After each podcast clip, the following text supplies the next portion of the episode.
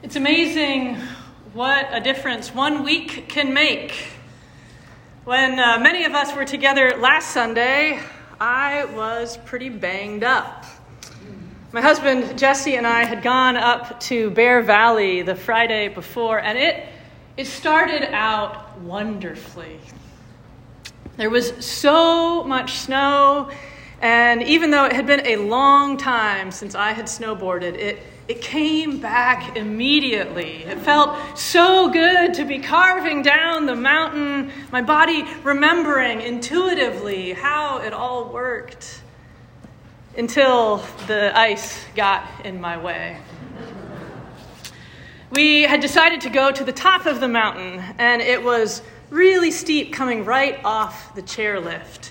And so I turned back towards the lift to try to slow myself down, but instead I hit a patch of ice and my board flew right out from underneath me. And bam, I, I hit my face, I hit my mouth hard on the ice.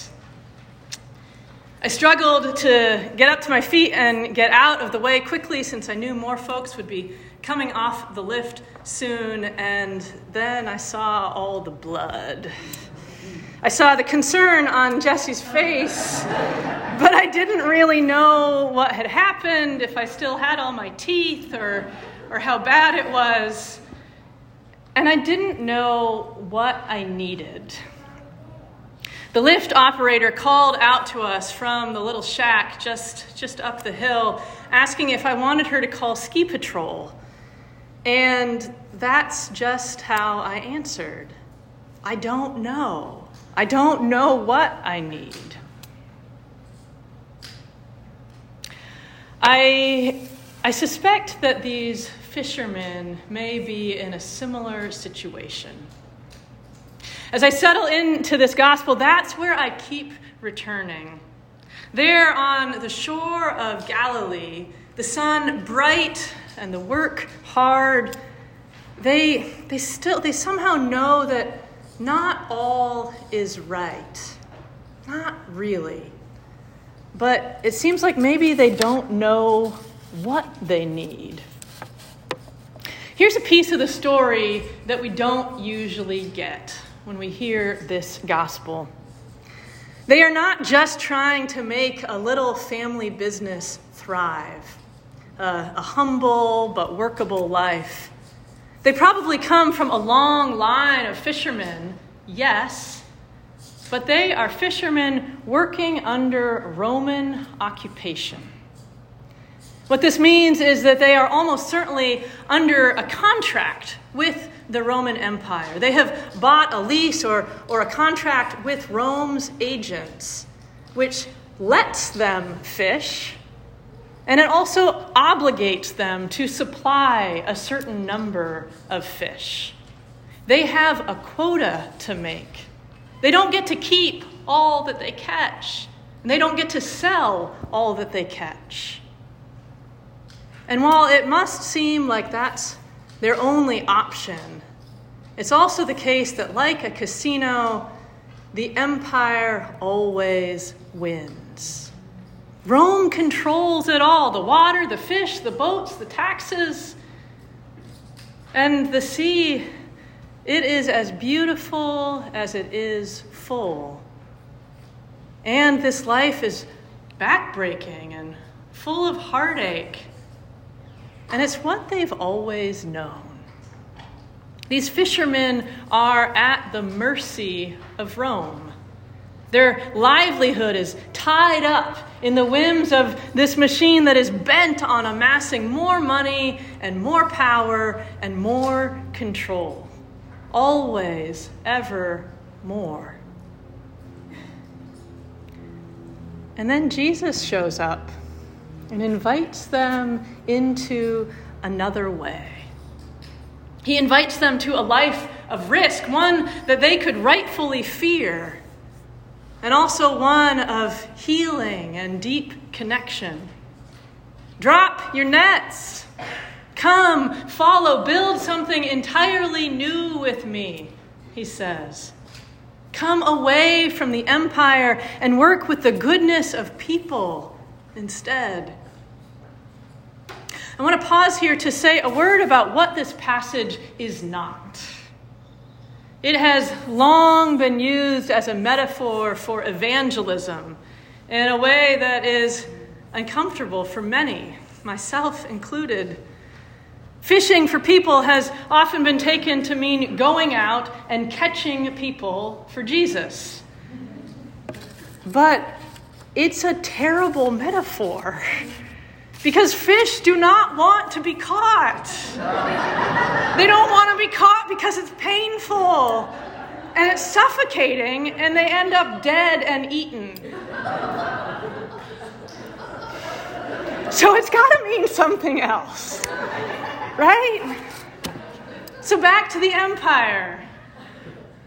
Back to the empire and its hold on all of life and how that really is suffocating. The empire squeezes the life out of these peasants. No matter how hard they work, it's never enough. And Jesus is inviting them to step out of all that and live another way. Risky and terrifying and bold as this move is. It must be incomprehensible at first. And yet, at least for a few of them, I imagine other people heard this call also, but for these four brothers, the freedom is also irresistible by asking them to drop their nets and follow him, to begin fishing not in the water but for people. Jesus is asking them to walk away from the imposed hardship and extortion and threats of Rome. To fish not for the empire but for people, on behalf of people. He's also asking them to walk away from familiarity and certainty and the community they've known, which must ache. He's inviting them to turn their attention in a different way, turn more fully to the needs and beauty and healing of humanity. He's asking them to live not at the mercy of the empire, but rather to live at the mercy of God. Last weekend, I caught a glimpse of that invitation. For, for about an hour or so, in the middle of throbbing pain, I was reminded what it's like to settle in to this mercy. Standing there in the snow, we decided that given how much I was bleeding, it was probably a good idea to call ski patrol. And so the, the woman in the lift shack did this and then invited us to come in out of the cold. The wind was whipping across the top of the mountain, and more snow had just begun to fall. She let us know that ski patrol would be there soon and that I was lucky because it was Justin who was coming. and she said that if you want, if you need ski patrol, if you've got to have them, Justin was definitely the one you wanted to come. and so soon Justin joined us there in the shack and began checking me out. Not just my lip, which I'd sliced open, but all of me. He checked me for signs of concussion. He checked my spine. He checked for other warning signs that I can't now remember. He was kind and thorough. My head and my back were all fine, Justin said, but I needed stitches, and I shouldn't try to snowboard back down the mountain. The chairlift, as it turns out, was so old that we could not ride it back down the mountain either, so we would go by toboggan. Soon, Justin was outside and opening up a big red vinyl tarp on top of the sled and then laying down blankets for cushioning. And I followed him out and laid down, and he went to work wrapping me up in the tarp and then cinching the straps to get me really really good and tight on that toboggan. He told me to yell if I needed him to stop. I'm not making this up. And then he clicked into his skis and picked up the heavy metal harness of the toboggan, and he began running across the flat ridge. At this point, I was so wrapped up in the tarp that only my, my, the top part of my face was peeking out, and all I could see were the storm clouds overhead.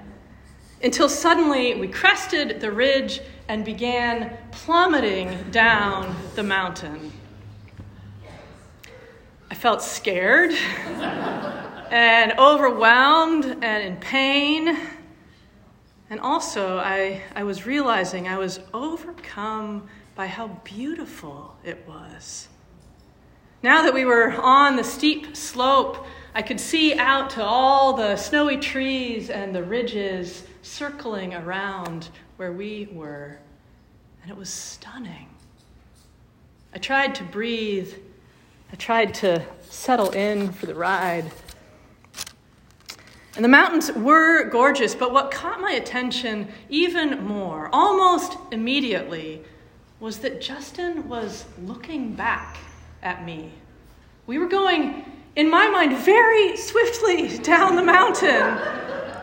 And he would ski for maybe 10 seconds and then look back to check on me.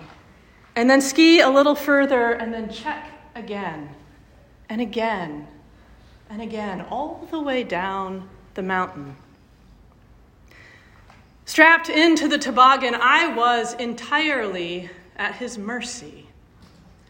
And even through my fear and pain, I was realizing that, that this was a very good thing, that this was precisely where I needed to be.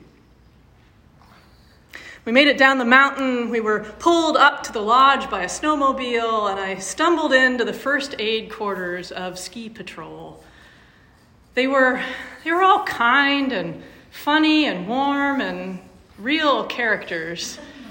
There was a vascular surgeon who happened to be there for the day, and he was very glad to suture up my lip for me. It was a total drag of a weekend. And it it was also somehow perfect. Of course, I don't want any of us to get hurt, but we do. It happens. We do need help. And at those times, it is good to be at the mercy of people like these.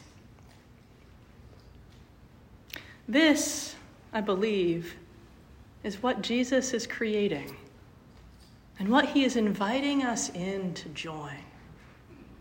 We can drop our nets. We can step away from the empire, from the countless ways the world tries to insist that we be drained and spent and contorted, all for someone else's gain. Instead, we can come together and follow Jesus in building this other kingdom it's a kingdom where we seek out one another as a way of life, where tender care is primary and people are given to each other. This is the good news, friends. Much as we might not want to ever be in need, we are at the mercy of one another and of God. And it is beautiful.